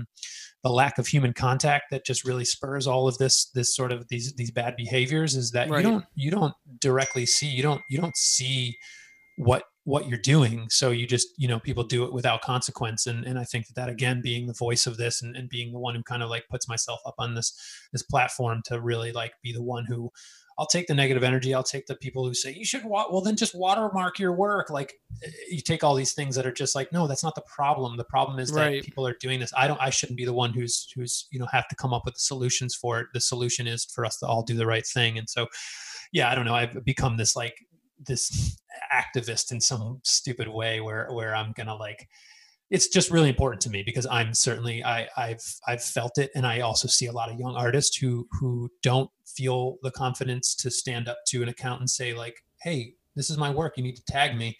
Right. And so you know, giving giving a little bit confidence to people is is also feels really really good because because this eh, we've entered a world where nothing suddenly nothing belongs to you anymore you don't have any protections you're it's the wild west and so like shit if you're gonna you're gonna carry a gun i'm gonna carry a gun and we're gonna like you know figure this out here and right so yeah it's it's it's been interesting and it still feels so it's still so new i mean instagram's been around for 10 years but I think only a small fraction of that has been the part of the artist creator sort of um, platform being used as and stuff. And so, yeah, we're still in it. We're we're writing history right now. Yeah, no, and I, I think you know it's it's a good fight to be fighting. And like you said if you can give that confidence to whether it's younger creatives or just creatives that don't have that confidence i think it's important. Because i think if we i mean as with anything you know if you get a group of people screaming something you know people are going to pay attention. Um, so if they know that it's not just somebody being a stickler about their work but that it's more of you know you shouldn't treat our work that way i think it definitely has the power to to change that idea behind it yeah, I appreciate that because sometimes I feel like I'm just beating my head against the wall. But you know, recognizing that like there's these little instances where you where what you do changes things, and you may not you may not be able to see it from the whole picture. But right for for every person that sees my my repost rules or or or I mean, dude, it's it's insane. Like just this just just this morning a, a, fairly big clothing company they have about a million followers they reposted my work and they didn't tag me and i'm oh, not oh, wow. saying that they took it purposefully and we're like we're not going to tag darren. They just you know whatever they found it on pinterest which is always the, the classic line oh, i found it on pinterest i didn't know whose it was so i just decided right. to post it anyway. Anyway that's like a whole thing but but people go onto the feed onto the comment things and at real fun wow at real fun wow at real fun wow and i'm like man that's like that's insane. And, and then someone dm me and was like hey they didn't tag you but he's like we're we're all you know we we got a, a, a chain going of like and so people they they hear me say it enough and people who aren't even artists or creatives are just like hey give this dude credit. And so right. it's, it's, it's picking up with people who aren't even in the industry or don't feel like they need to to protect themselves. So it's cool. It, it definitely feels like really it feels really motivating to know that hopefully you know we'll come to a point where when my kids you know 20 years old they'll, they'll know damn well to like credit the artist. Right. who the who knows what things are going to be in 20 years but yeah. No yeah that that's that's very cool. So kind of talking back to social media, then how much time do you spend sort of investing in any like social media marketing tips? Is that anything that you do, or do you do you kind of just make the work, put it out there, and like let the algorithm do what it's going to do? Yeah, definitely, hundred percent. Yeah, Organ, organic. Uh, put it up. Don't consider um, what time of day I put up. Don't consider. I mean, the only thing I really consider, and this is more just on a personal thing, is like you know how it's going to all look on the on the grid feed. You right. Know, like you know, I like to curate a nice looking space. I even, for the longest time, didn't want to product tag because it puts the little shopping bag in the corner and that like ruined the aesthetic for me. So I get little like nitpicky with that kind of stuff. But as far as like doing the right thing or doing the thing that is meant to sort of boost your your following i definitely don't and i even got to a point i hated god man for the longest time i hated hashtags. I think they were so ugly they they just like from like a more of a just again everything's kind of centered around design for me and what things look like and how things you know appear and I just hated the fact that I had to put this mess of hashtags. I always thought they should do like a, a little drop down where like hide the hashtags, and if people right. want to see them, they can go to them. But you know, and then we started doing the thing where we put dot dot dot dot dot and mm-hmm. the hashtag, so people kind of adapted, trying to figure out ways to make it work. And then eventually one day I just stopped using hashtags, and I mean that got I was at a point where I felt confident enough that my work would still be seen without using hashtags, and I felt so unburdened when I had to like stop putting hashtag art and hashtag illustration and all these things. And so that was more like for me, like, you know what, fuck it, I'm not going to do this anymore and I'll right. see, I'll suffer the consequences. And it doesn't seem to have had any noticeable effect. But again, like it, it's terrible to feel like you have to do things that you don't actually want to do because of some other system. And so it's unfortunate. And I tried, I tried um, very early on. Um, I, I spent a little bit of money on ads, like, you know, maybe like 50 bucks total across right. a couple of posts and didn't notice any sort of return on that. Yeah, In fact, somebody DM'd me and was like, "This is this is ridiculous that you're paying for advertisements. You're you're basically blaming me for being the one who's perpetrating how this platform you basically have to pay to play at this point Mhm. and like i shouldn't see your work in my feed because you paid for it uh, i should s- that's you know that's taking away from the organic nature of artists and stuff and i don't know i mean i just was trying it out i wasn't certainly going to become like this business that gets you know clogged up in your feed all the time so right. I dabbled a little bit and found that you know what I'm just going to keep kind of doing what I what kind of got me here from the first place and I think you know just to to to really like give a sense of how I've risen to the level that I have is I think 100% the fact that my work is repostable and the fact Mhm. that people want to want to share it. And to me it's still like it's still something that's hard for me to to understand that somebody would want to put i guess because i'm a creative and i want to create my own original content the fact that someone would want to put my work in their feed a place that i feel like is reserved for your own personal thing more god bless them because they're the ones who've gotten me to where i am but it's amazing to know that people like resonate with something so specifically that they feel a level of attachment to it that they want to put it in their thing. It's just it, it's just weird. Or even when they use it as their profile photo, which I'm not cool with at all because of that to me is just like blatant theft. And you've taken a space that should be the most personal thing, like your face, and put my image on there and didn't even have the consideration to say like, hey, do you mind if I do this? And just Right. to take it. So it always it's still like I- I don't care if I have 25 million followers. If I see someone's my work on someone's profile photo, I'm going to DM them and say, "Hey, this is how I make a living. Can you please take this off your profile photo? Like, it- Right. you didn't ask permission, and I'm getting no compensation for this." And so, just these little things that do kind of those are like those eat up more time than me contemplating marketing. it's Right. just basically like yelling at people. well, again, I mean, uh, somebody's got to do it, right? Uh, We got to I get guess. people to know. So, um, well, and I think it was interesting you were talking about that the person that DM'd you with your ad blaming you for like like believe me, I don't want to have to pay to get you anybody to see my work. I'm not happy Yeah. about it either, but if that's the way they're going to do it, like I'm not just going to sit by idly and let my business suffer from it, you know? yeah and there's there's all this there's all this like kind of um this this f- this this feeling of that that these platforms owe us anything the Right. fact that that we get on this platform for free and we can build an entire career from it and then, then they still owe us more that's that's stupid that that's ridiculous and i think that that's like um that's definitely like kind of a, another core of, of problems of how we are so distorted and we think that these things these companies that all they want is our data and all they want to do is sell us things anyway that they that we're somehow they're obligated to us in, in any way possible Yeah. I, I think it just goes back to the difference between like the consumers and the creators. So like it's a different if you're just on Instagram for personal use, then I mean I guess I can I guess I can see the perspective of like I don't want to see your work if I'm not following you. Uh, Mhm. But I mean at the same time, how is anybody like if you never see anything new, you're never gonna find anything new you're interested in. So like I don't know. That's that's just so again, interesting. people just like think that they they're going to get it a certain way and if it's any other way than what they anticipated then they have some reason to be upset when this was all just this is not nothing this just came into your life one day and you think you have any sort of control over it is foolish Right. Yeah. Interesting. Very interesting. So you you said you kind of have thoughts on social media etiquette. Um, so like in your mind, what specifically falls under that category? Is it just kind of what we've been talking about with sort of like you know giving credit where it's due, or is there more that falls under that?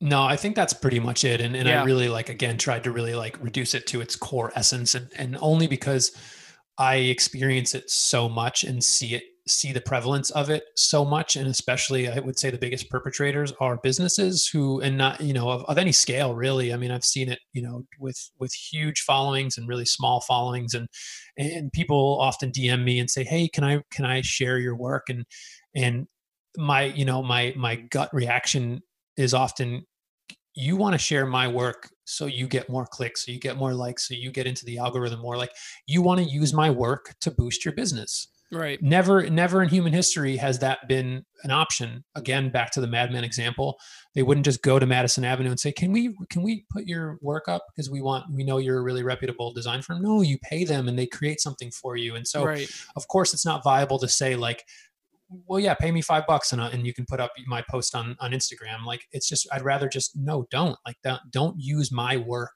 that I created to sell your product. And so that's that's definitely like one of the bigger ones. But then on a more more sc- smaller scale, it's like people that just want to repost the work.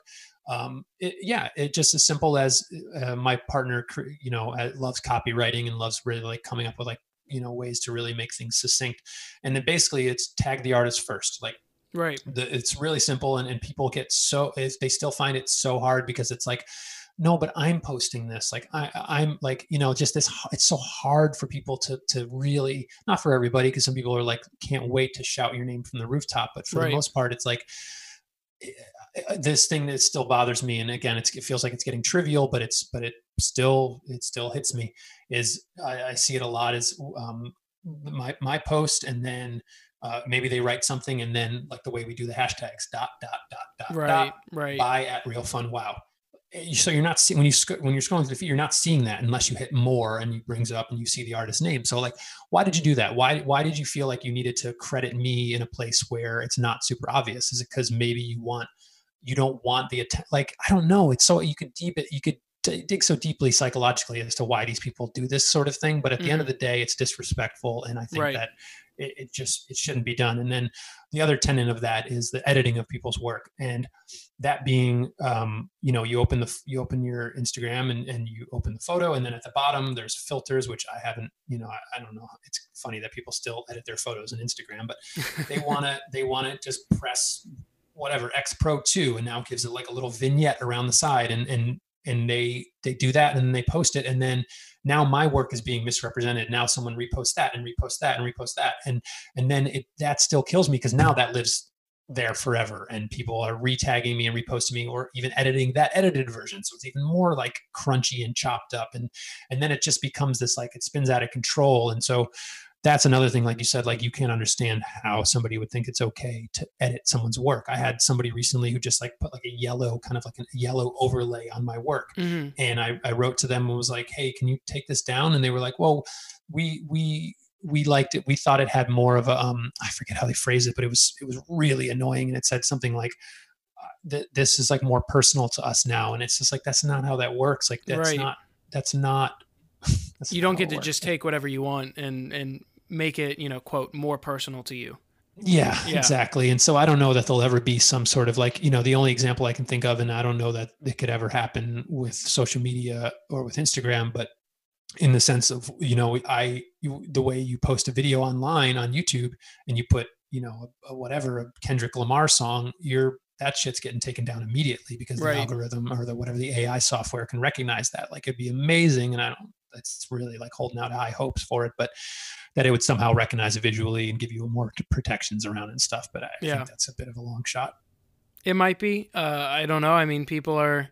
If we if we make it a big enough deal, maybe they'll listen and, and do it because I'm sure it, technologically somebody can probably figure that out. Yeah, it's I mean, more just an, an implementation. You can do with Google where you can reverse image search stuff. So there's obviously right. a way to recognize that and everything. But yeah, just you know, it's like it, again, it's like it shouldn't ha- shouldn't have to be that way. I, I would like to yeah. think that there's more education at the start of it all, um, but you know people have people have people do things without much consideration and that's how we end up in these situations right right well so then looking at social media and kind of how you know you, you talked about how that's sort of like like this is your business now. So you're running a business through through instagram and not only instagram but you know that's a big part of it.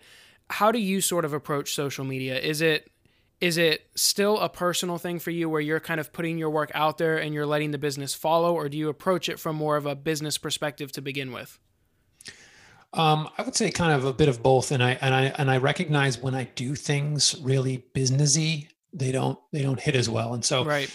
I just recently acquired some some really beautiful um, like frame mock-ups, and mm-hmm. I know mm-hmm. you had touched on this uh, in the first episode where you were posted work, and then you posted like kind of a like a you know selling a print basically and, right. and, and, sort of illustrating the fact that this is meant to be held, uh, hung in your home and, and here's here's how it could look and stuff right and i notice when i do that those posts don't do nearly as well but i still see the importance in them because i can't necessarily quantify exactly uh, you know you can only tell by the likes i can't tell because i put this up I sold. Well, actually, I can sort of see that some some direct correlation between sometimes when I post a mock-up and I sell the print immediately. It's like, okay, cool, that worked. But for the most part, when I just put art in the square right there, it, it does so much better because um, I think people stop on it more because it's more it's it's more visually striking than it would be, you know, the way we just fucking fling our finger up and down the screen. And if right. you see a photo frame, you're not going to stop and be like, "Oh, what's in that photo frame?" And so right. I can I consider that element of it a little bit. Um, but really, at the end of the day, I do want to just I still get excited about sharing my art, and I want to do that in a in a purely organic way, and then trust that sales will follow or also the fact that i produce so much work that i'm not like oh god if this print doesn't sell then i'm uh, i'm out of luck and so right. really just kind of just it still does feel at the end of the day like i get i still get excited about sharing my work and feeling you know validation and feedback from people and so it's definitely like kind of one foot in, in each side and, and right. again like i said when i have to put on the business hat where once i've posted something if it's a new product and people have questions about it stuff that I felt like I covered within the caption, or it was very clear where to go to get this thing, or all these things that you know you recognize when you become a, a, a, a business person. Man, people people have a tendency to not read signs, not read instructions, to not like really pay attention, and then just they have the the moment where they can just be like, "Hey, where do I find this?" And I'm like, right. Oh, and then I can't I'm a wise ass. I, I have low tolerance for bullshit, and I, I, I, I mean, I get in trouble sometimes because I'm like, people are like, "You're really rude and you're really mean," and I'm like, I'm, I'm an artist, and then uh, I, I become this. Like somebody, somebody recently said that, like I, uh, I'm, I forget what it was, pretentious and entitled or something like that. And somebody said that's his brand voice. And I, I cracked up when I saw that. And then the next day I put up a post about that and was like, it's not my brand voice, it's my voice, but I happen to have a brand. And so like, I'm not going to be, I'm not going to like, you know, sugarcoat things and be all like nice. And, and, you know, I try, I try to give, you know, be kind to people, of course, right. but if someone is, you know, whatever, I just, I, I, I and again I think like you said the kind of the, the honesty or the, the the sort of the transparency of it is is part of the appeal for me. People like applaud me when I'm when I'm you know not putting up with bullshit and stuff. So it definitely feels really good because sometimes I'm like, oh my god, I could like just ruin my career by like right. one comment being rude to people, and, and people would just be like, you know what, screw that guy. But then I then I push through it and I do it and I feel better, and then I see like, oh man, look at all the likes that my my my sarcastic response got. right? Like, yeah, people just kind of like that honesty, and and you know, we live in a world where most things are curated and most things are at a point where it's so saccharine and, and fake that they they like kind of the, the rawness of it right yeah very interesting so what would be your biggest advice to someone if they're looking to pursue art or graphic design full time is there anything that you kind of like wish you knew whenever you were kind of starting this thing? Oh, I think that I think that, and it, it is maybe like kind of jumping jumping further down the question than you ask, but I think that's the thing that um, definitely caught up to me in a really like hard hitting way was was the really the business side of thing was the was the professional side of things where you know you're you start an etsy page and you're like oh i'm just selling my little crochet things and the next thing you know like you get a huge order from macy's which doesn't exist anymore is bad example all around. Crochet, selling crochets on Etsy to, to Sears or Macy's. Uh, but I and then and then suddenly like what I found was like, oh my god, like this has gotten bigger than I thought it was going to, and now I have to go back and I and I like very late in the game filed for um, for like you know uh, an LLC and and, right. and now have an accountant and all these things that ended up being like such a mess up up front and then having to do all this legwork back back to get to get it in order. And again i know it's like kind of hard to say like i'm just starting a, in a, a graphic design little like graphic design studio. I don't need an accountant. I don't need an llc i don't need right. like all these things you may not feel like you need it but when you when you get that stuff i personally felt so much more validated and so much more like uh, legitimate. And when i think you can make yourself feel legitimate then it gives you that like you know that kind of like you said that professionalism that that way that the business managers walk around and feel like no like i hear like getting really just getting like your business your temple in order your business temple because then you can say like again my partner is super great at like setting up um, uh, business practices and, and, ways that you can um, like with every email I'd get, I just respond to them individually, and and you know instead of just like here is a spread or here's a PDF of how I work. Please read this, and then you know if you want to continue to work, we'll we'll go down that road. So I think it's kind of building gates around your business a little bit and and being having a gate, gatekeeper where you know you're not getting because everybody wants your time and people always right. want to like keep you on an email thread and all this stuff. And so to be able to just kind of send stuff out and have it all done and then let people the, the most like the most people i've had such a pleasure of working with have really really firm boundaries. I think that's kind of way to distill it is just like don't be so open that you're going to get taken advantage of having firm boundaries of like deciding how do you want to work? What's your what's your um, what's your your standard way you like to work i, I give i give um, you know um, I'll, I'll deliver five assets i'll give you two rounds of revisions you know just really like laying it all out what feels best for you and, and setting right. out you know pricing structures that feel really good and really again just just really the the, the least artistic side of it all you have to you have to get good at unfortunately the business side of things. And it's going to make you you know it's going to bring in the work that you want and it's going to make you just feel so much more empowered. Because when you feel like oh god i don't know what i'm doing that shit comes across to the client.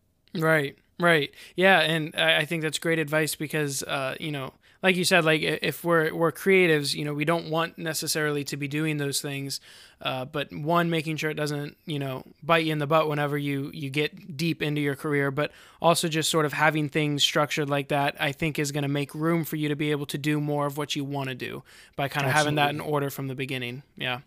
Yeah, and I again, like it's not, it's something that um, requires you to put aside all of your well i mean it's requires some creative energy but putting aside your artistic energy and focusing like oh my god my eyes just start to cross when i have to like open google docs and write any kind of like anything that isn't you know lines and shapes and stuff that i can right. organize in a graphic way. Is just like it's so hard but when it's done man then you can just like send off you know a google link or or whatever a pdf and it's just like man it's right out of the way. And so yeah i don't know. I mean i guess it's also like hard to know you know i think it's being really clear with what you want to do um, within that field and also like having really firm boundaries around what you don't do more than what you do do. Right. Um, and i and I, I got to a point where i didn't i was doing logos you know early on and, and i just i never found any pleasure in it because it's it's it's really personal and it's such a you know at the end of the day it's rarely are you going to be left in that logo? It's like it becomes the client's logo and that's you know that's the whole point and that's the whole process but i just i was getting so sick of doing them and i was like well you know again need the money gotta gotta bring in the income. And then i got to a point where i just like, i'm not doing this anymore. I'm going to stop doing this. And then i actually stole this idea from another designer and i'm sure it's fine because it's i'm sure other people are doing it but i just create I, I like the process of designing logos and so i created a logo shop where i just kind of busted out these very like stock you know kind of open to interpretation logos nothing too right. specific could could easily be applied to any business. Opened up a big cartel shop put them in there. When you buy them I, I, send you the file i take down the logo and it's yours and it's super clean. I offer no feedback or no no uh, revisions. You just don't even email me about anything. You're you're purchasing this logo as is and being like heavy heavy boundaries around that. Like there's no room for well could you do it? And it's like no like fully no like and i'll right. easily i'll easily like walk away from you know just say i'm not interested anymore. And so again just kind of like setting up these really really firm boundaries around that and, and i got to still kind of put a little creative energy into creating logo work and i don't i'm not again beholden to clients and it's super super um, easy and yeah so again just really it's just being knowing exactly what you want to do and sticking to it. Right absolutely yeah well, with that, I think we're going to wrap up today's show. I really appreciate you sitting down and talking to me today. But where can everyone find your work, Darren? Uh, it's realfunwow.com and then on Instagram at realfunwow. And um, super excited. Uh, I won't take up too much more time, but I, I, have a book coming out at the end of the month, something oh, I've wanted cool. to do for a really long time, a little coffee table book. Uh, it's 204 pages of my work. There are no words in it because I don't like books with words. And so it's just a beautiful, like linen bound, um, die, die cut, um, letter pressed cover. And, and I've, I've put a lot of money into it. And uh, if I sell all the books, I'll, I'll just about make the money back. Um, but it's really, to me, it's such a, such a. um, so, I'm so excited about it. And just again, talking about how things kind of age and things are around for a long time. I hope that, you know, when people get this in their hands, that, that it'll just kind of be around for a really long time and, and break in and age really well and stuff. So I'm, I'm super stoked on that. So um, I'll be announcing that in probably a few weeks. Cool. Yeah, if you're listening to this episode in the future, that will have the link down below for you to go check that out. And any of the things that we talked about today, any resources or any of his Instagram website, all that stuff, all that, as always, will be linked in the podcast notes. So make sure to go down there, check that out, and check out his work. Uh, it's he's got tons of it, like 2,400 posts. So make sure you go check it out. There's a lot of really awesome designs on there. I'm a big fan of big fan of your work. Um, Appreciate that. Yeah, such a, I'm so glad we got this chance, man. I, I feel like we I could easily keep going with you for sure, but maybe you know down the road when we have new stuff to talk about, we can pick it up again. Absolutely, I would love to have you on again. We'll set it up. Awesome. Yeah, awesome, yeah. Michael. Thank you so much. Yeah, thank you again, Darren, for joining me today, and and thank you everyone for listening to this episode of Creatively Brief. If you enjoyed the show, make sure to subscribe, leave a review, and follow us on social media at Creatively Brief. I'll be back next week with another episode, but until then, have a great week, everyone. I'll talk to you guys in the next one.